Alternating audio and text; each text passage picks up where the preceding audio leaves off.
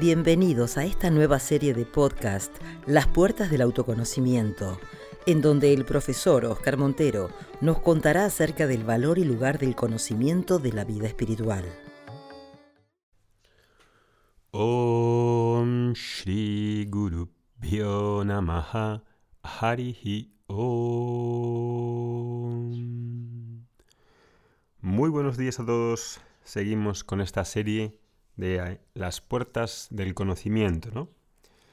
Ya sabes que si tienes amigos, personas que sepas que son sensibles a estos temas, puedes invitarles, darles la dirección de este canal de Telegram o que puedan buscar en Spotify o en cualquier plataforma de podcast Vedanta Academy y ahí nos encontrarán. Bien, vamos a abordar los temas lentamente, tenemos más de 30 días por delante de forma diaria y hablar de cosas que nos van a hacer recordar y conectar con lo mejor que hay en nosotros. No sé si puedes escuchar el sonido de los pájaros, aquí donde vivo. Hay naturaleza y por la mañana cuando termino de mis rituales le echo arroz y vienen un montón y ahí están delante comiendo y jugando y ahí me gusta verles y contemplarles, ¿no? Hoy quería hablar de cómo evitar traer una mentalidad que crea divisiones, separaciones entre nosotros. Cómo evitar esa desconfianza en sí mismo y en la vida en mayúsculas. Estos podcasts iniciales que estoy tratando todavía no están no están hablando acerca del autoconocimiento. Porque creo que es primero necesario hablar de otros temas que preparen ese camino y que nos muestren, sobre todo, qué es un ser humano, qué es la humanidad, qué nos une a los demás, cómo podemos estar unidos a los demás. Sin eso,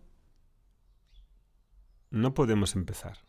Y es algo que nos va a costar, pero hace falta decirlo y mirarlo, ¿no? No es frecuente que una persona pueda escuchar el espíritu de la vida. Ese espíritu de la vida se le ha llamado de diferentes maneras a lo largo de la historia. El logos, el Tao, Brahman en la cultura védica, el espíritu de la vida de la naturaleza. Cuando digo naturaleza, no es en el sentido de el campo, la naturaleza entendida como las montañas, sino al principio, que es la vida, al principio la sustancia de lo que todo surge, en lo que se mantiene y se resuelve. No tenemos ya los oídos para escuchar los ritmos y las leyes que son parte de esa vida en mayúsculas y de su inteligencia y de su amor intrínseco. Ya no bailamos al son de su danza prestando atención a lo que ya hay y nos está diciendo. Ya no colaboramos a favor de esa inteligencia intrínseca que está presente en la vida. Parece, incluso al escuchar esto, de algunas personas dirán, pero ¿de qué estás hablando, Oscar? Precisamente. Precisamente por esa desconexión interna no sabemos ni de lo que estamos hablando. A algunas personas les parecerá algo muy extraño. Necesitamos mejor cosas más útiles, más prácticas, más sencillas. Ponernos a hacer ejercicio, correr, saltar, actuar. Todo tiene su lugar, pero también hay un lugar para que una persona pueda confiar en la vida misma y escucharla, porque nos está hablando constantemente. Más bien hacemos lo contrario, caso omiso, o peor, imponemos nuestra tozuda razón particular, midiendo con cartabón y escuadra como si pudiésemos corregir a esa inteligencia única que está presente en todo. El universo, las personas, los animales, el mundo inorgánico, no es una materia insensible, burda y necia, no lo es. El universo es un ser consciente e inteligente para quien tiene oídos y quiere escuchar, para quien tiene ojos y quiere escuchar y quiere ver, quiere ver lo aparentemente invisible. El universo es un manantial de, inagotable de vida y generalmente no sabemos alinearlos con él sin, obstaculizar su, expresión, mostrando un respeto activo a lo que ella es. Ah, más bien también lo opuesto. Los seres humanos vivimos aislados por una mentalidad de esclavitud que nos imponemos a nosotros mismos. ¿Cómo salir de esa servidumbre? ¿Cómo encontrar la manera de romper toda esa cáscara de huevo que hemos creado a nuestro alrededor? Me gustaría primero hablar de este aislamiento y necesidad de volver a conectarnos como seres humanos. Y no digo estas palabras con un aroma así tipo romántico o ingenuo, no, no. En la pandemia, por ejemplo, se nos ha dicho que había que aislarse. Y aunque esto tiene sentido desde el punto de vista de, la, de una pandemia, de una epidemia, la realidad es que cuando nos aislamos, cuando nos volvemos más individuales, en realidad nos hacemos más débiles, porque nuestra fuerza como especie solo se manifiesta en grupo. Y el aislamiento siempre ha sido una herramienta de control social, pero especialmente hoy. Especialmente hoy. Un mundo donde nos conduzcamos cada vez más a estar ensimismados, mirando nuestro ombligo, viviendo en el metaverso con gafas de realidad virtual y creando mundos de Yuppie, donde cada uno va por su cuenta, nos traerá, lógicamente, más debilidad como especie. Cuando las personas luchamos entre nosotros nos hacemos más débiles. Y lo que las personas sabemos hacer exactamente lo que no debemos hacer, porque en el fondo todos queremos vivir en armonía. La única manera de vivir en paz es dejar de lado nuestro ego. Y logran entender o iluminar ese ego, no destruirlo, iluminarlo para entender las cosas desde una perspectiva grande, desde una cosmovisión grande y no pequeñita, como es el reduccionismo de este pensamiento económico-técnico, de la cosmovisión actual del mundo, que es angosta, pobre, muy pobre. Nuestras gafas internas son muy pobres, son de miope. Si creemos que la felicidad está en satisfacer nuestros deseos y cada uno hace lo mismo, pues muchos de esos deseos a veces son opuestos y contradictorios entre sí. Y como sociedad eso no es posible. Que cada uno se pueda comportar como un niño caprichoso. Entonces lo que sucede es que seguimos luchando entre nosotros, luchando todo el tiempo. Y para ser honesto, el peso de toda esa desigualdad social que existe viene de ese conflicto, de esa lucha. Si nuestra paz no es tener el automóvil del año, sentirse especial, mejor o mejor porque tengas más seguidores, llevar los niños al mejor colegio, al más caro, o tener un cansancio en la playa, o cualquier cosa de ese estilo, si por el contrario viese que mi éxito, mi paz es algo más sencillo y simple, en el que tengo tiempo de caminar en el parque, estar con mi familia, estar conmigo mismo. Simple y sencillo no es ser idiota o conformista o alelado. Parece que hace falta ser muy complejo, complejo, complejo. Hay que pelearse y lucharse y luchar con todos desde el primer minuto que me levanto de la cama para ser el hombre y la mujer maravilla que quiero ser. Y para eso hay que luchar y pelear. Ok. Ser simple y sencillo requiere una estructura o una reestructuración que lleva a tomar conciencia de ciertos hechos de la vida. No nos han dicho que lo máximo que podemos recibir de una economía de mercado y del actual sistema basado en el progreso La ideología es el progreso por encima de todas las cosas, ese es el Dios, el progreso. Y todo bien con el progreso. A todos nos gusta el progreso, pero no lo podemos convertir en un icono, en nuestro Dios y nuestra religión. Cierto confort, cierta seguridad financiera, harta y calma en sánscrito, están bien, son legitimísimas. Pero lo máximo que podemos conseguir con todo eso es una muleta temporal.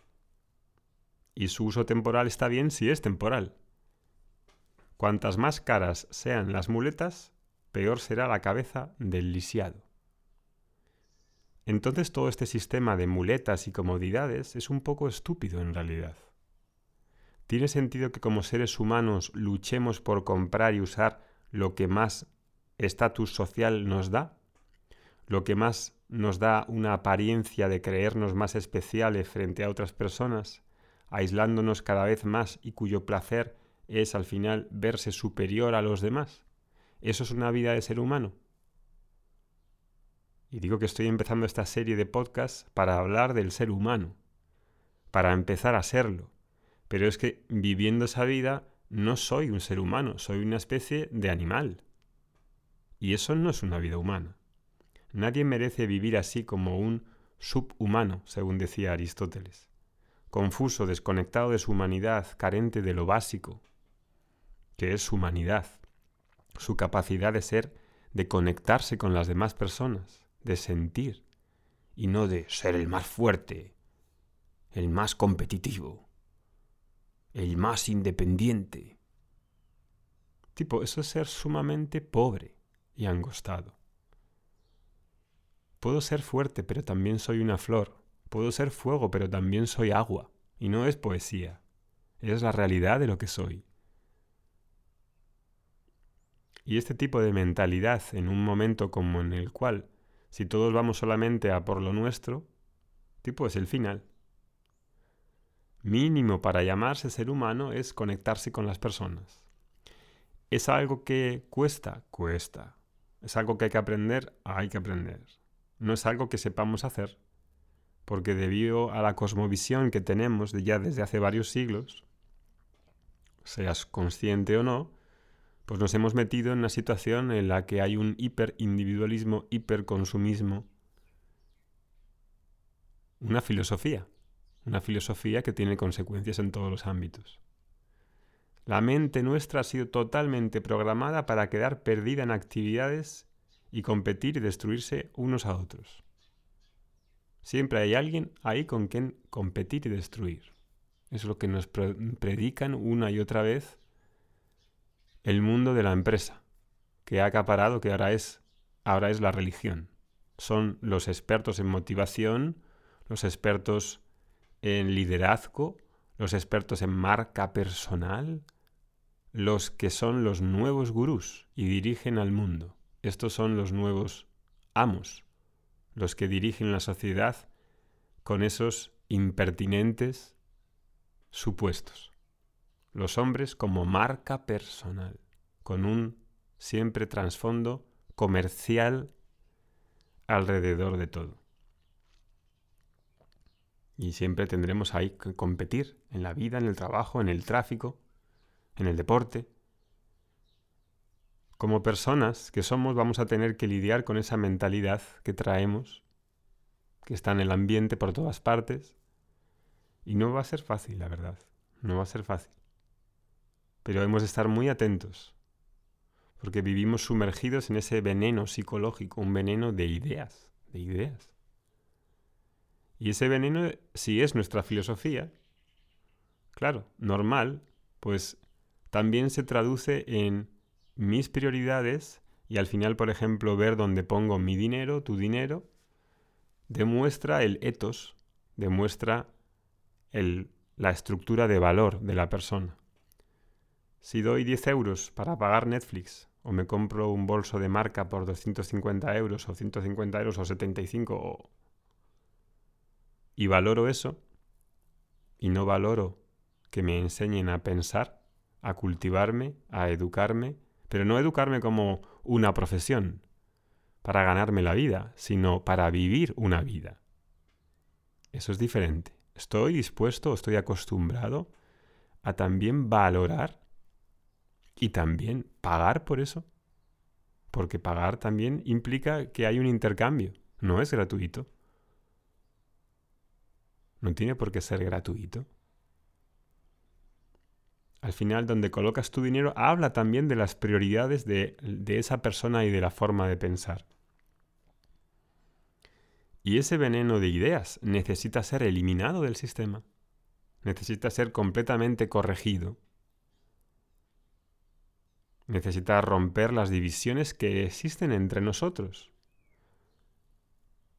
Las personas necesitamos conectarnos con los otros, conectarnos. Las personas necesitamos ayudarnos unos a otros, contribuir para los otros. Sí, claro que tenemos que ganar nuestro trabajo con nuestro sudor, claro. Tipo, no es yo voy a la farmacia y en vez de pagar por una aspirina, te doy un masaje. No, eso no funciona así. No funciona así. Hay una economía de mercado. Está bien que haya una economía de mercado. Funciona. El capitalismo ha funcionado. Ha sido mejor que el comunismo y que otros ismos. Pero no puede convertirse en el icono. No puede convertirse en nuestra prioridad absoluta. Tenemos que ver las cosas con realidad y objetividad. Las personas necesitamos ayudarnos y contribuir, hacer nuestro Dharma, ¿Cuál es el Dharma de cada uno? ¿Cómo reconoce ese orden y mi forma de contribuir y de dar? Dar, contribuir y recibir. También tengo que recibir, no solamente puedo dar, dar, dar, dar, dar. He de recibir. Recibo. Dar y recibir. Dar y recibir.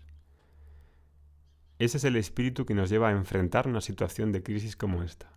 Ese es el mínimo indispensable para partir hacia ese autoconocimiento entender mi lugar en el mundo, entender que somos una especie conectada, entender que doy y recibo, que doy las gracias por lo que recibo, por lo que tengo, por todo lo que hay ahora, por respirar, por la comida, por la familia, por el sitio donde vivo. Doy gracias. El mínimo indispensable es ser un ser humano, de verdad. ¿En qué dirección queremos ir? Mañana continuamos.